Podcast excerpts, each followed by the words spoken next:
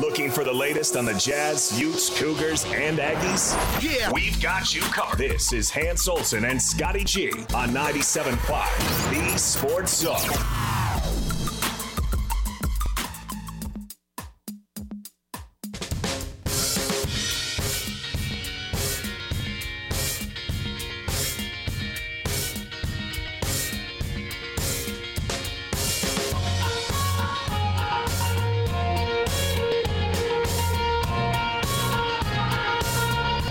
Hans and Scotty, 97.5, the KSL Sports Zone. Hope you're all having a great Tuesday. Yes, we had Monday off, so it's kind of fun to uh, kick off the week on a Tuesday. But a man who never has a day off because he breaks down the Jazz better than anybody else 24 7. It's Ben Anderson. Not only you hear him on uh, the station from 10 to 12 with Jake Scott, but you also catch him uh, on KSLSports.com as our Utah Jazz insider. Ben, how the heck are you? Hey, handsome guy. Appreciate that. Thank you. I'm doing well. Have you guys mended fences? Are we good now? Oh yeah, absolutely. We we actually never really had an issue. Yeah, were we off? I didn't remember that. Well, was- I, was- you, you said some things, Ben, that that you, you you essentially called his wife a gold digger. That did hurt. That actually did hurt. I wasn't wrong. And by the way, Lloyd is the one that was causing the problems. Yes, Yeah, blame it on me. That's okay. I'll take it. All right. Well, the All Star uh, All Star game is in the rearview mirror. Um, number one, just as a fan of the game that loves the NBA, like you know your entire life, I and and we're all that way. We have these glorified images of John Paxson and John Stockton going toe to toe in Salt Lake back in '93, and those games being competitive and guys really trying to find ways to win the games. To now, what we have. Are you disappointed? Where are you at on the All Star game? Are you disappointed with it? Does it need to be tweaked? Can it be tweaked, or is this just what we have now? I mean, I guess the fact that I have almost completely checked out on it is a really bad sign because it should be something that I have interest in that I don't really have a lot of interest in.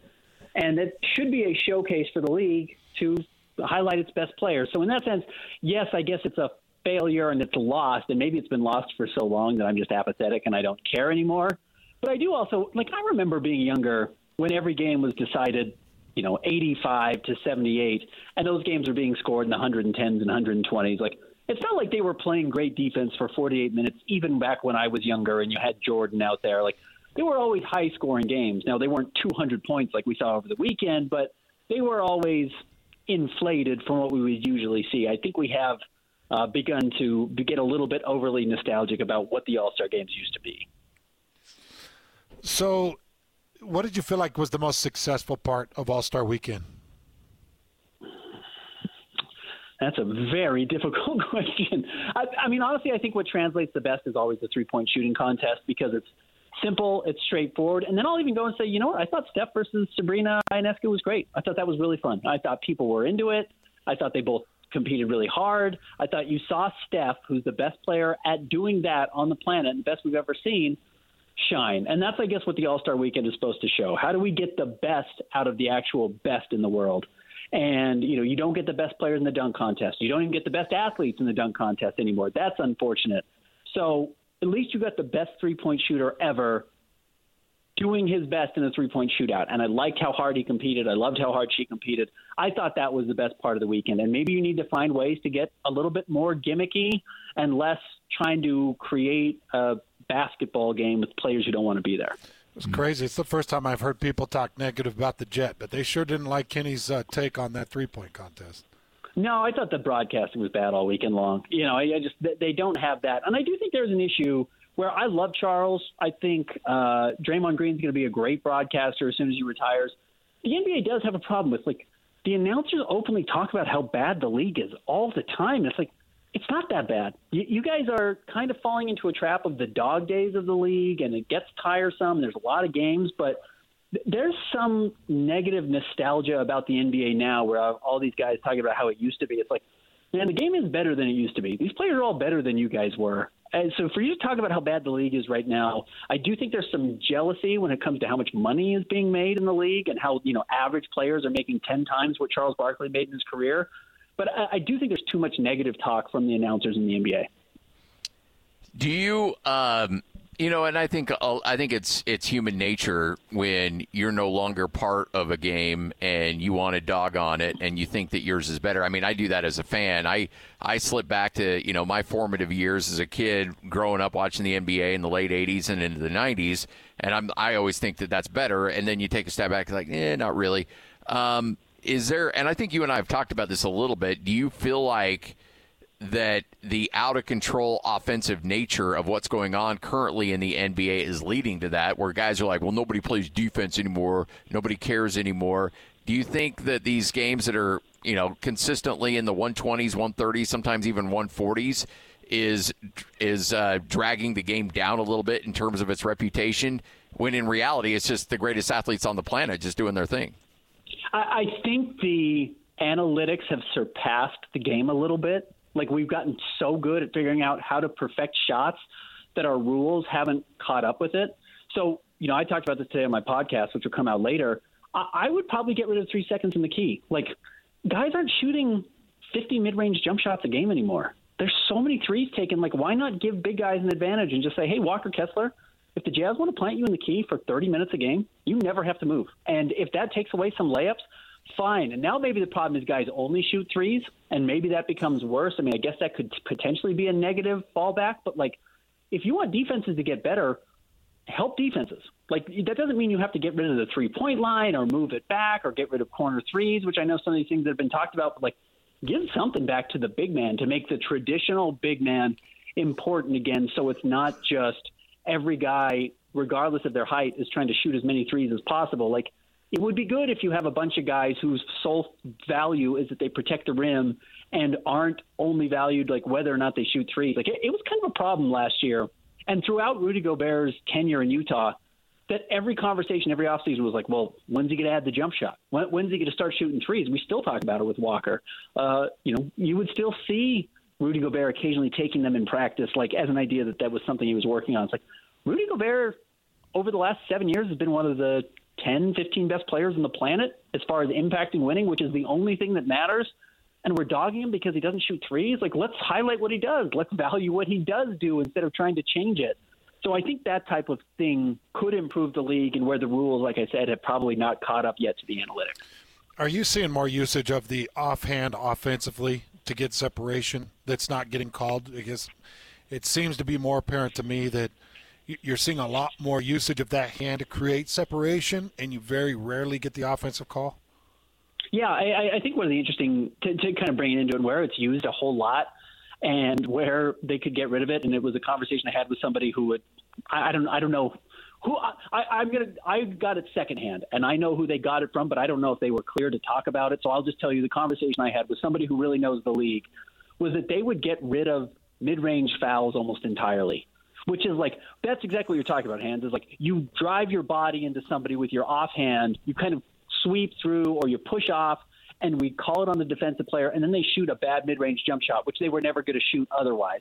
Mm-hmm. And we we benefit the offense there so often, which is like that's where we should benefit defenses. Like if analytics aren't are telling you to move away from mid-range jump shots, how are we still rewarding offensive teams for drawing fouls in mid-range? That doesn't make any sense to me. So those are the types of plays where yes, I think you know the league has gotten so good at drawing fouls, and guys are so good at recognizing like, where's your foot, where's your hand? Like I know you're off balance, so once you're off balance, I've got you beat, either getting to the rim, or I'm going to get to my step back, or I'm going to draw a foul.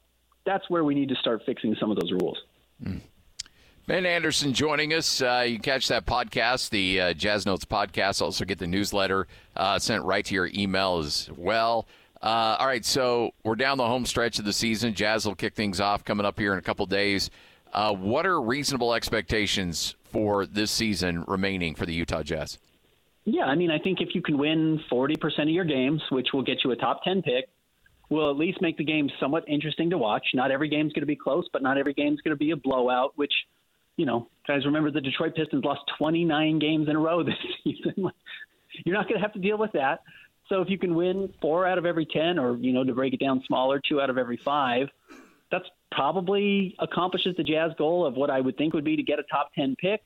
And you add another talented player or major trade piece, and fans can stay engaged enough to not feel like they totally have to check out on the team. And then you'll get a very heavy dose of Keyonte George and Taylor Hendricks, and we'll see if you know Brice Sensabaugh breaks into the rotation at some point or not. But I, I think it's going to be a lot of what you saw on Thursday night. Which you know what, if that was a good product. I thought Thursday night's game was really fun. It was bad offense or bad defense, excuse me, which isn't always great, but you had two teams really playing hard in the fourth quarter. You had your rookie jump out and have a huge record breaking or tying performance, making nine threes. Taylor Hendricks got on the floor and I actually thought looked pretty good, even though his numbers weren't great. And and they were competitive. Those those moments mattered. Keyonte George learned a lot by playing, you know, 30 possessions, 25 possessions in the fourth quarter of a game that they were trying to win.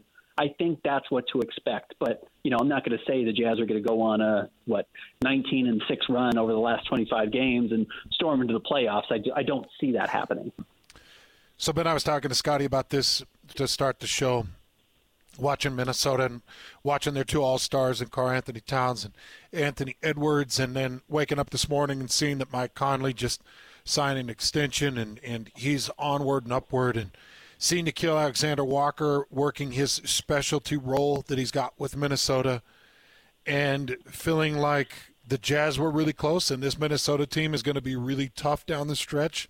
And if they win a championship, I don't know exactly how to feel about it, but I wanted to get your thoughts on this. This Minnesota team, the way it's constructed, does it make you feel like the Jazz might have been closer than than they actually were or that we thought they were? And how do you feel about Minnesota's chances coming out of the West?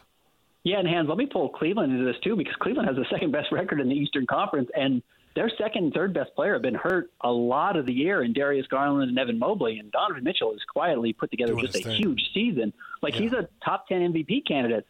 So now you're like, man, Rudy was really good and Donovan was really good, and maybe the issues were elsewhere. You know, maybe it wasn't those two guys and their inability to get together. Maybe they were good enough. Now, that's a huge maybe because I will tell you if you end up with a healthy Joel Embiid in the first round of the playoffs and they play the Cavaliers, am I going to be stunned if Donovan Mitchell loses in the first round again? I'm not.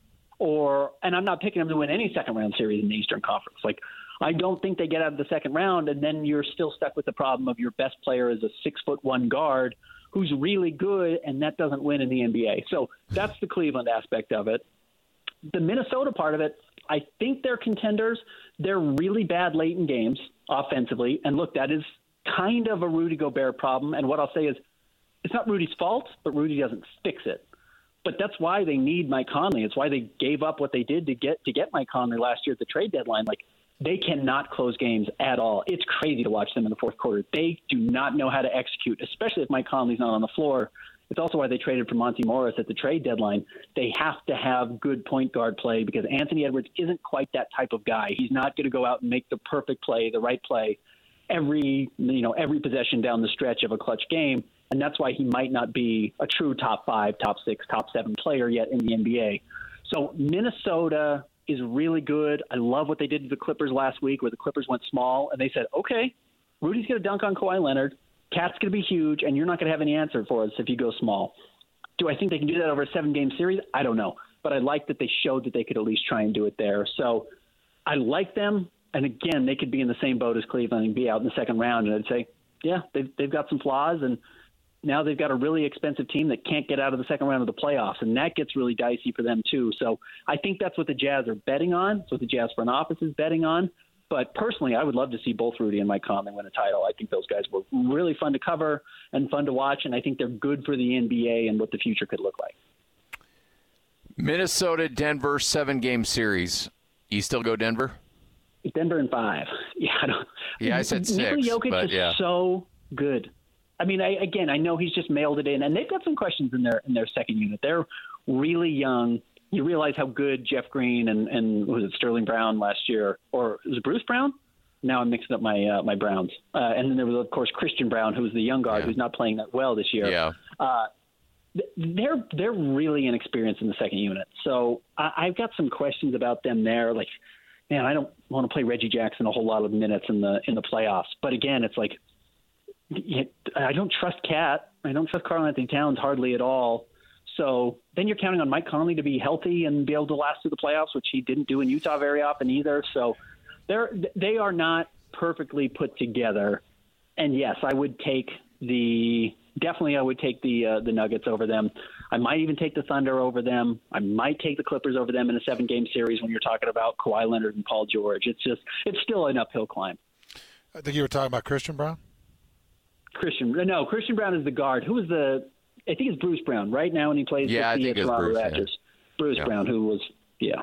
Sorry, I mix Um, up all my uh, my my players. Hey, so you actually brought up kind of an interesting thing. I, why didn't the Jazz try something different coaching wise with that roster? Did they feel like Quinn was the guy?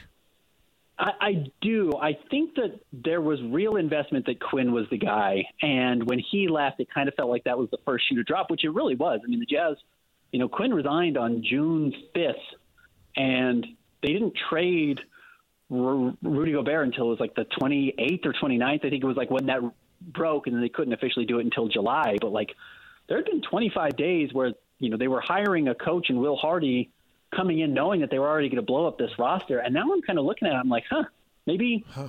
maybe you should have tried a coach for six months. Yeah. You know, maybe you could have tried something a little bit different. That might end up being one of the great what ifs in Jazz history is that you had these guys under contract still. Remember, Mike Conley was still here.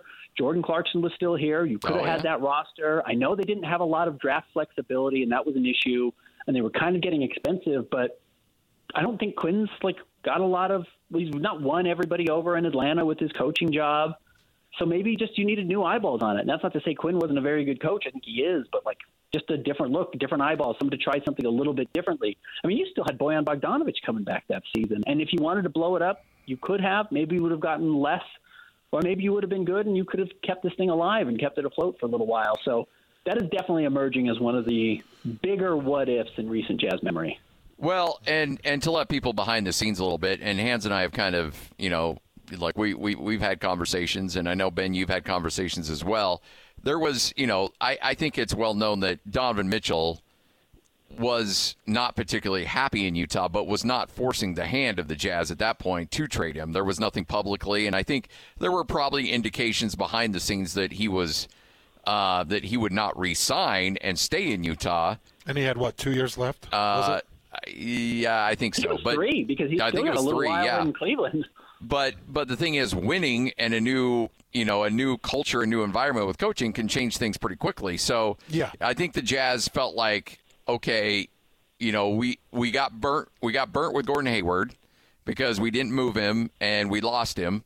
Um, but you still had a ton of time. If you start winning, guys can change their opinion pretty quick. But then you go back to the disconnect between Rudy and Donovan, and their camps weren't getting along at that point. So, I mean, it's pretty easy to you know put the uh, the the the glasses and look back. The you know the uh, what is it? Hindsight hindsight Yeah. twenty twenty. But I, I can see both things being true there, obviously for you- sure. Look, if you if you knew you were getting Will Hardy, I would have said keep it together. Like Will, I think Will Hardy is a really good coach, and I think he makes the types of adjustments that Quinn Snyder showed an unwillingness to make that have made the Jazz pretty interesting, and Yeah. why I think he's going to be a really good coach going forward.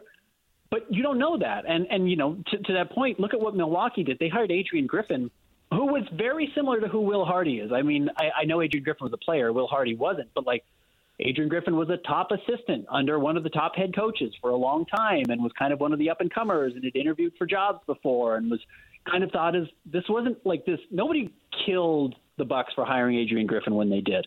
And they fired him 40 games into the year and I would tell you guys I like I think it's made it more likely that Giannis asks out now than if they had you know, gone and gotten a more conservative coach or something. But Doc Rivers is bad now. So if, if, everything goes sour in Milwaukee, like there's a chance Giannis asks out this summer, which, Yeah. you know, if you had ended up with that spot with both Donovan and Rudy Gobert and there was a fire sale, you don't get hardly anything for those guys. It's certain, certainly not compared to what you did end up getting. And that is the risk you run. The Jazz just gambled on, you know, cutting ties early and we will see if they can get back to where they were with those two players. But yeah, that that is certainly the gamble, and they could have extended it out another year with a new coach if they'd wanted to. Hmm. Ben, you're the best, man. We appreciate it. Thanks for hanging out with us as always. Thanks, Ben. Thanks, guys. See ya. There he is, Ben Anderson, right here on 97.5, the KSL Sports Zone. We're live here at My Hearing Center. Matt's with us, and so many great opportunities uh, to improve your hearing. And we talk about the fact that, okay, we want to improve your relationships, and that's important. Uh, you don't want to be the guy saying, what, what, what, all the time when you're in a conversation.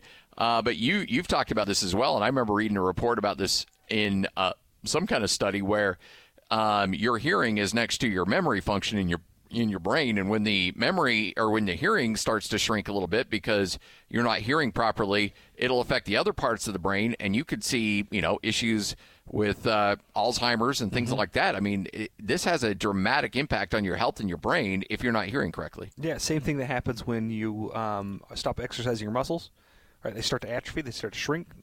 When your brain's not getting the the um, exercise it needs from auditory stimulation uh, it starts to shrink, and that say, that cortex of the brain that, that focuses on speech is right next to that memory cortex, and that uh, that will bleed over and has shown to have additional effects. We've seen new studies this year now that show a person with a hearing loss has a higher mortality rate.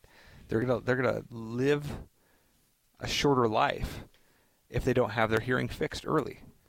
And so there's all these things coming out with how important it is to take care of your hearing. You know, even you know little things while you're in the work in the work field you can't hear as well as your coworker, you actually it shows that your salary will be less than other people around you because you're not able to participate in here and, and function the same way as somebody that can hear. So it's really important at all stages of your life to take care of your hearing. How many people that come in looking for hearing aids have waited too long? Would you say is it a high percentage? It, it was. I think it was a high percentage. Now we're, we're, we're really getting people there earlier in the earlier in that uh, life cycle. And so, um, but yeah, you're, you're still talking about 10% of the people, probably, maybe less, maybe 8% that, that come in and it's like, hey, buddy, you have, you wait a long time. Yeah. You know, 80, 80 years of having your, you know, working on the, on the on the docks or work you know working out in the on the fields or whatever on tractors that's going to damage your hearing and now you're here trying to get some help it's going to be hard to get those sounds back you know, and your brain recognizing them. what's the most common story people tell you when they come in um, What's the most like? This is why I'm here. The most, I mean, most common story is like my wife is going to kill me. Yeah. If I don't do something, that's your that's your most common story for sure. You know, the reason I'm here is because I this person can't stand me saying it's hurting relationships. Yeah, yeah. Because yeah. what happens when you have a hearing? You, everybody has a hearing aid already. Everybody does. If you have a hearing loss, you have a hearing aid. Unfortunately, for those that haven't come to my hearing centers yet, is typically their spouse or their loved one that becomes their hearing aid. You guys know exactly. You've seen this, right? You're out at lunch. You know this guy. You're out at dinner. You miss something, and wh- who do they turn to? They turn to their spouse. Say, "What they say?" What is it? The entire time, the spouse is interpreting everything that's going on around them, so they can that's be. hard. It's hard. It's yeah. it, it, wanes. It drains. Yeah, it does. And, and th- those are hard on relationships. So I think the mo that's that's your most common. Hey, this is what's going on. We need a change in our life, or else one of us is got to is not going to be here much longer.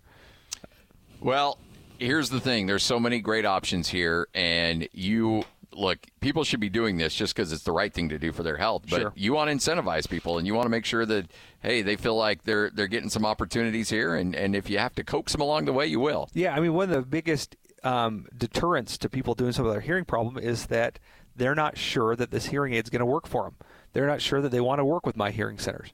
And, I, and hey, we get it, right? You're, you're going to be married to this thing. We're going to be spending a lot of time together. We don't just have you come in once and then send you on your way and uh, you know come back in five years or whatever. We, we're going to see you on a regular basis, probably every three to four months at the beginning of this. Certainly every year to retest your hearing and adjust your hearing aids. So it's important that you make sure that you like us and we can work well together. And that's why we allow you to come in. It's a free evaluation to get to know our provider it's a risk-free 30 days to make sure you're comfortable and have having the right trajectory for the hearing aids. Uh, going back to what Han said, you know, of those eight percent of people that come in that have really damaged hearing, 30 days isn't long enough for them to get that back. It's going to take months before they get some of that understanding back. And so, but 30 days, as long as we're on the right trajectory, go in the right direction, have have a light at the end of the tunnel eh, with with that path, path that gives you at least some information on whether or not you want to continue. So 30 days risk free, free hearing uh, evaluation. And if you call right now, we, will put you into a drawing for a free set of these hearing aids. Let's do it. Call that number right now 801 uh, 438 7058. That's 801 438 7058. Call now. Get on the books. It's free. The evaluation's free. You can take them uh, and, and test them out for free as well. But it all starts with that phone call. Let's get you in the books right here on 97.5, the KSL Sports Zone. Ladies and gentlemen, may I present? This is JJ and Alex. Oh, he's calling you again. Oh, you guys are getting back together. You feel like It's not me, it's you. I've heard it before. We have been used as a love pawn in the A's trying to get into the Coliseum for a longer term without having to leave and give up some TV rights. JJ, please explain to me what went on here because we were told behind closed doors that this thing was basically a done deal. That the A's coming to Salt Lake for a temporary three years was basically a done deal. And then I think we're finding out today that we've just been used. You stink, and I don't like you! Utah, you are in the friend zone. Oh, no! Catch JJ and Alex afternoons from 3 to 6. Presented by G2G Bars on 97.5, the KSL Sports Zone. It's time to saddle up and talk about the winners and the losers. This is the good, the bad, and the ugly. Now, here's the good. Good, the bad, the ugly, right here on 97.5, the KSL Sports Zone. Before we get to the good hands, let's uh, give away some more tickets. It's a Jazz Ticket Tuesday. It's a Jazz Ticket Tuesday, and your chance to win Jazz tickets is right now. Be caller number 12 at 801 575 ZONE, and you'll win tickets to see your Utah Jazz at the Delta Center. Presented by UCCU. Love where you bang. That's right, UCCU, your presenting sponsor of Jazz Ticket Tuesday. If you're calling number 12 right now, 801 575 Zone, you'll win a pair of tickets. See the Jazz and the Hornets coming up on uh, February 22nd at the Delta Center. All right, Hans, let's start with the good. And you and I always enjoy a nice little Twitter brawl. Um, as George yes. Karl sent out a tweet over the weekend, it was um, Jokic's birthday. And so George Karl, who's never coached Jokic, sends out a tweet with a picture of him and says, Happy birthday to the champ, the ultimate team guy, and the, and the greatest yes. player to ever wear number 15 yes. in Denver Hoops history. All right, that's nice and a little bit of a subtle shot until it becomes a full out shot because he tags Carmelo Anthony in the tweet. yes, this has gotten really ugly, and this goes back to a, um, oh, I guess there was a some issue with Carmelo. He was on a podcast and he was kind of tearing down George Karl. And then George Karl came back, tore down Carmelo Anthony. This is now becoming a long-standing, very public disagreement and dislike and disgust and brawl between two legends. Oh yeah. And people are picking sides and the whole time I'm sitting there on both sides. I'm like, "Let's hear it, George. Let's hear it, Carmelo." I'm really interested oh, in, I... in how it all went down. Keep spilling it for our entertainment because yeah. I love it. Oh, it, to me, I can't get enough of it. I, I and and frankly, I you know probably George Karl, who's older, should probably be taking the high road, but I'm like, nah. And let's just enjoy it. Let's have some fun with I it. I know. Stop telling him to take the high road. No. The dude's fought through cancer. He's been through hell and back. Let the dude choose the way he wants to do his his work. But this is what it came from. Apparently, when George Karl got the job, he pulled Carmelo Anthony into a meeting and essentially told him, I can't remember the specifics, but something along the line of, you're not good enough. And I can't remember exactly what the, the words were that Carmel, Carmelo Anthony said on this podcast. And George Karl then tweets and says, retweets the, the sound, and he's like, yeah, you weren't and and then everybody that's in Carmelo's camp was like, like you know anything, old crusty white guy, and everybody's you know then you get this whole fight back and forth with everybody. And it's like, jeez, man, he's right. Yep. And Car- Carmelo wasn't good enough. He wasn't. No, no, he wasn't, and didn't put in the work. Could have been one of the greatest players of ever of all time. His skill set was phenomenal, but there are certain guys that add on to that. Like you have to have the talent, you have to have the DNA, and then you have to have the work ethic. Yeah and he had two of the three. He had pomp and hype. Yeah, his substance was was lacking. Nope, hundred percent. All right, there's your good. Let's get to the bad. Now the bad. Two bits of information. Number one, the Daytona 500 was raced. Yes. Did anybody know or? Uh, I, I didn't know. If uh, if the Daytona 500 happens and nobody watches, does it really? No, I'm just joking. I know people love it. I guess people love it. Yeah. Um, and number two, I actually watched the film on this. Lap eight, sorry, sorry, eight laps to go. There's a massive accident that takes 23 cars out. I'm, more than half. I think the field was 40 at the time, and this wiped out 23 cars. So then they had to stop it and restart it. Shortly after the restart, there was another accident. Anyways, it basically whittled down to the guy that kind of started the big accident. His car was unharmed. He kind of went up and towards the wall, clipped another car. His name was William Byron. And because his car was kind of unharmed in the big pileup, he ended up winning the whole thing. Big time underdog. 26 years old and um, came out of the whole pileup basically unscathed. But uh, Alex Bowman, sorry, it was Alex Bowman that started the pileup. And that hit into Byron's number 24 car. He went up into Brad Keselowski, and that started the big chain. But Byron came out of that thing pretty unscathed and went on to win it. Big time underdog. So if you're going to win it, I guess that's one way to do it.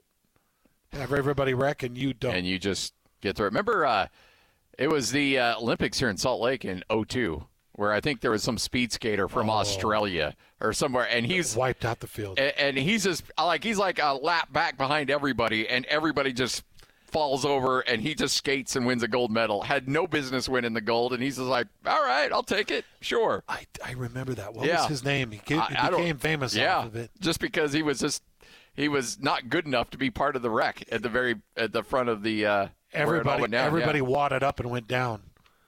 And he One was of the funniest things, and he even just leaned into it. He's like, yeah, you know, do I deserve it? No. Am I going to take it? Yes, absolutely. Yeah, because this William Byron, like, he'll never win it again. He was never expected to win it. You know, you had Bubba Wallace out there, you had Kyle Busch, you got Jimmie Johnson, you got Brad Keselowski, you got the tops of the tops in all of racing. They all pile up in a big ball of steel, and then you got Byron that's driving by like, don't let the invisible fire burn, my friend. Help me, Oprah Winfrey. Hey, uh, by the way, speaking of the Daytona 500, uh, and speaking of pileups, they actually were serving yesterday. I was going to show this to you. The pileup. It's a warm, soft pretzel stacked with crispy chicken tenders, fries, gooey cheese sauce, chili, and bacon. oh, that looks. Fries look a little bit soggy. Yeah. The pretty chicken, heavy on the carbs. The chicken tenders look great. I will say the most overrated bun in the history of buns. Don't don't say is it. the pretzel bun. Stop, stop. Pretzel buns are great. I don't like the pretzel bun, but that is different. That is not a pretzel bun. That's a pretzel. That's a pretzel dish. Yeah. It's a it's basically a dish for the whole concoction to sit in. Twenty four bucks. Would you spend twenty four on that? Well, how big is that? Well, because that doesn't look like it would fill me up. If 24 bucks, if it got me that and a drink and I could eat it, feel full, and share a little bit of it, yeah, I'd do it. All right. Hans and Scotty, there you go. Good, the bad, the ugly. Coming up next, another edition of Whole World News. It's all right here on 97.5, the KSL Sports Zone. This is this is DJ and PK. Time to talk basketball with David Locke. How much do you think Collin Sexton has changed opinions about him this season? Has any player changed opinions about him more in the NBA? Will Hardy said, "Sometimes you got to learn from the player," and Collin Sexton taught me more than any player I've ever coached in the sense that Will admitted, "Yeah, I was influenced by every story I heard, which was the fact that he was a ball hog and he put up points on a bad team and he didn't do anything for teammates." And he's like, "I've experienced nothing similar. He was the worst assist to usage rate player in the NBA for two years, basically, which means that the rate of assists, amount of times he shot, was the lowest of any player in the league. That's a ball hog. That is not who we are seeing at all. Earlier this year, I made a comment to someone that I've never been around a player with better intentions with less chance of getting it done. And he proved me 100% wrong. Catch DJ and PK mornings from 6 to 10. Presented by Murdock Hyundai, Utah's number one Hyundai dealer for 16 years in a row on 97.5, the KSL Sports Zone. Go! It's time to span the globe for the hard hitting news you care about. Well, not really. But hey, at least we found it interesting. This is Whole World News on 97.5, the KSL Sports Zone. We got, the whole world in our hands.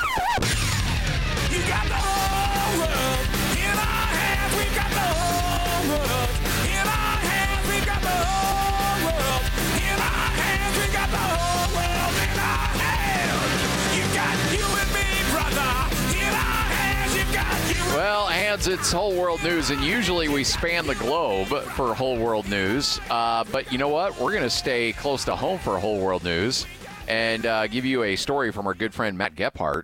Uh, because uh, this is a problem here in Utah, because apparently there's a lot of lonely people, and they are getting preyed on in a scam that's called pig butchering. It's not what you think. Uh, let's let's talk about Diane. Lovely Diane. She's single. She just wants a little love in her life. She meets a man on a dating app, and she said we start talking, and he was so sweet. And they talk and talk and talk. They've not met in person, but they text. All the DMs are having a great time. She feels like she can trust him. Well, then she says uh, that he said that, uh, hey, by the way, she talked about like, you know, I need to be investing and doing some things. And he says, well, I can help you with that. Have you thought about getting into cryptocurrency? Oh. So anyway, Diane says, "Well," he, he goes, "I'll invest it for you." So she gives him a hundred dollars, and she then shows her all these graphs. Like, look, your hundred dollars is now turned into three hundred dollars. Would you like to invest more? Oh. And so she keeps pumping money. How old is she? I don't know. It doesn't say. Uh, but uh, anyway, she uh, continues to give him more money to invest. He keeps showing her all these cool graphs of all the money that she makes, and to gets to a point where she is taking out loans because she's making so much of this imaginary money in this investing. And as soon as this mystery man realizes that he has got all the money he can possibly get from her. Scumbag. Guess how much money she loses? Hundred and eighty-seven thousand. Oh, what a scumbag. Oh, I guess this year. Apparently, this is going on all over the place. It's called pig butchering. It can happen anywhere Facebook, Instagram, LinkedIn. Uh, if you start developing a relationship with somebody and that person doesn't want to meet you, or for whatever reason they're not meeting in person, and they're saying, "Hey, I can invest money for you in cryptocurrency," you would think that would be a big red flag. Just know, don't do it. Oh, don't do it, folks. Don't do it. Our good friend Matt Gephardt, a great story, uh, uh, and uh, again on KSL TV about it. So again, Oh, it just come on, makes me folks. so mad. And all get Diane preyed on. All Diane wanted was a little love and attention. People get preyed on. Okay, look, can we just really quick, serious discussion? Sure. These scam artists that are so disgusting. Would it help, like, if we made a law that you get caught in a scam where you stole money like this, and we can start rem- removing like appendages and limbs, like removing hands, arms, it's it, it, eventually getting you down to just a, a torso. Yes. Like if we did that, we're we remove arms in this country. If you're caught in a major scam, because my wife got pulled into one off the whole uh, missing jury duty thing. And, Yeah. and that was disgusting. It's it caused a lot of fear in her and a lot of anger in me. And what I found through that tweet that I put out, there were a lot of people that got pulled into that. Wives that spend two hours on the phone driving around getting gift cards and giving the number of the gift cards to the what they thought was law enforcement Yeah. to avoid being arrested in the moment.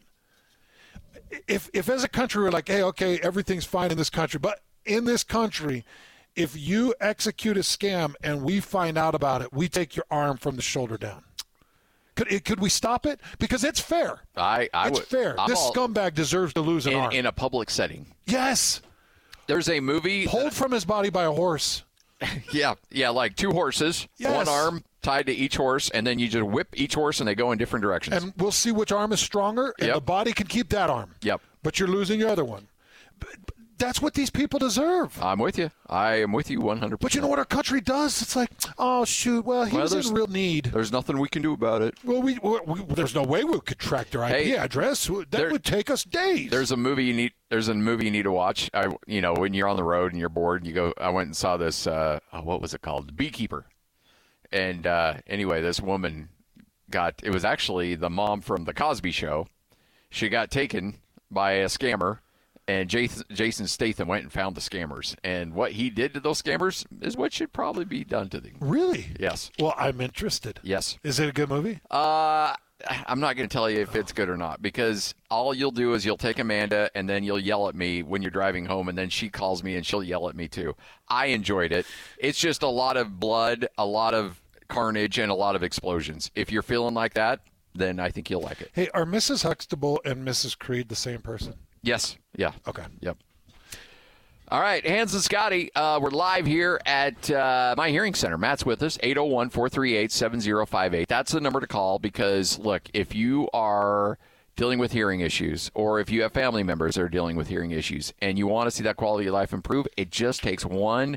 Uh, and I think it's important that we talk about the free evaluation. It is a very, I mean, it's not lengthy in terms of time, but it is a very extensive, very detail oriented evaluation, which you will really know where you're at with the graphs and everything that goes along with it. Yeah, and it's very important for you to understand where you're at so you can make a decision on where you want to go, right? Uh, without that, you don't really know what you're going to do. I know earlier uh, Hans was talking about uh, price and, and where that all falls in. You know, we do something very unique with my hearing centers. Uh, as soon as the hearing aids are covered, we do everything up front. And that's going to cover the life of the, as long as you have the hearing aid, all, all your follow-up visits, your your your um, in repair warranty checkups. Uh, if someone has to go back to manufacturer, we give you a loaner a loaner hearing aid to make sure you can still hear. Uh, all the all the uh, adjustments and retesting that we do throughout the life of the hearing aid, as long as you have it, we don't charge you for any additional follow-ups because we want to make sure you come in. So there's an upfront cost to work with my hearing centers to get the hearing aids.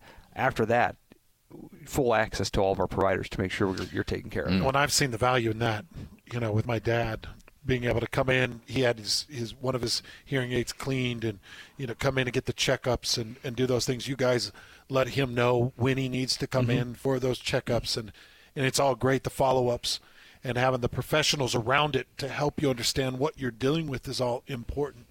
Uh, you know, and I, I wonder oftentimes where is there a bit of sticker shock when people come in and, and they're looking to improve their hearing, or do you kind of look at it and say, hey, look, what's it, what's hearing worth to you? Yeah, well, the, the reality is, I think sometimes when people come in, they come in thinking that hearing aids are a consumer product, right? They're, not. You can't get hearing aids. You can't get prescribable hearing aids. There's over-the-counter hearing aids you can get now and self self adjust and fit them. They they aren't going really well. I know the manufacturers that are building them. They're not. They're not having a lot of success with them right now. Uh, so they they do exist. Uh, people are trying them. Again, not a lot of success. But when you look at hearing aids online and see, okay, what's the price of a hearing aid? You, you got to remember that hearing aid is just it's a, it's a tool, right? That tool will do nothing for you without the person that, that's using the tool to be able to make it work appropriately for your needs. And so when you come in, you're working with my hearing centers. Yeah, there might be a little sticker shock because you came in thinking, okay, this is going to be maybe a couple grand, a couple thousand dollars to be able to get the hearing aids because I went online. That's what it said online. Well, they're they're not including the additional costs for us to be able to help you with those hearing aids and be able to help. You know, I'll do all those follow-ups and adjustments and fits and and everything else that needs to go along with it. So if you want a hearing aid you're just looking for hearing aids, uh, be, albeit go online, buy a hearing aid. You'll get what you. You're going to get what you pay Yeah. for, Yeah. right? If you want, if you want to actually hear better hearing health, better lifestyle, all those other things are provided. Come over to my hearing centers. We're going to make sure we maximize your insurance coverage. If you have an F- FSA or SA, HSA plan, we're going to help you with those. We're, we're accepted by all major insurance companies at this point in time. Fortunately, not everybody has a policy that works with you. If you do have a plan that has a, a hearing aid benefit, we're going to make sure we, we maximize it. And then there's going to be, um, if you don't, we've got uh, we've got financing available, zero percent OAC. We've got um, payment plans uh, on top of that if we if you need them, zero percent. You know, we're not we're not trying to make money off of financing. We are we are a medical company that we're just trying to help people here, and I understand that medical costs can can uh, you know stretch you out a little bit. So we're going to make it as comfortable as possible. I love that. Well, and you also want to make sure people are satisfied. That's why you're going to let them try them for 30 days, risk free. Uh, and whether you keep them or you bring them back, either way, you're getting movie tickets. That's right. Somebody's going to win a free pair of hearing aids if you're one of the first 50 people to call right now. So you're you're making the path as easy as you possibly. That's right. You can take the you can take the movie tickets. You can go see the Beekeeper per Scotty's recommendation. Not, not officially, no. I enjoyed it, but that doesn't mean everybody will. or something else, whatever whatever movie you'd like to see. But the the reality is, you don't know what you don't know. So come in, free hearing evaluation. Let's get you the information that you need so you can make a good decision. And if it's not to work with us, that's okay. If it's not now, you know, we'll tell you, you know, what we would suggest you to do in the future to make sure you manage your hearing. Uh, but more more than not, people come in, they take the hearing aids home, and then they start wearing them as part of their lifestyle because it improves it so much. 801 438 7058. Call right now, 801 438 7058. Good friend of ours, John Kimball, joins us next, 97.5, the KSL Sports Zone.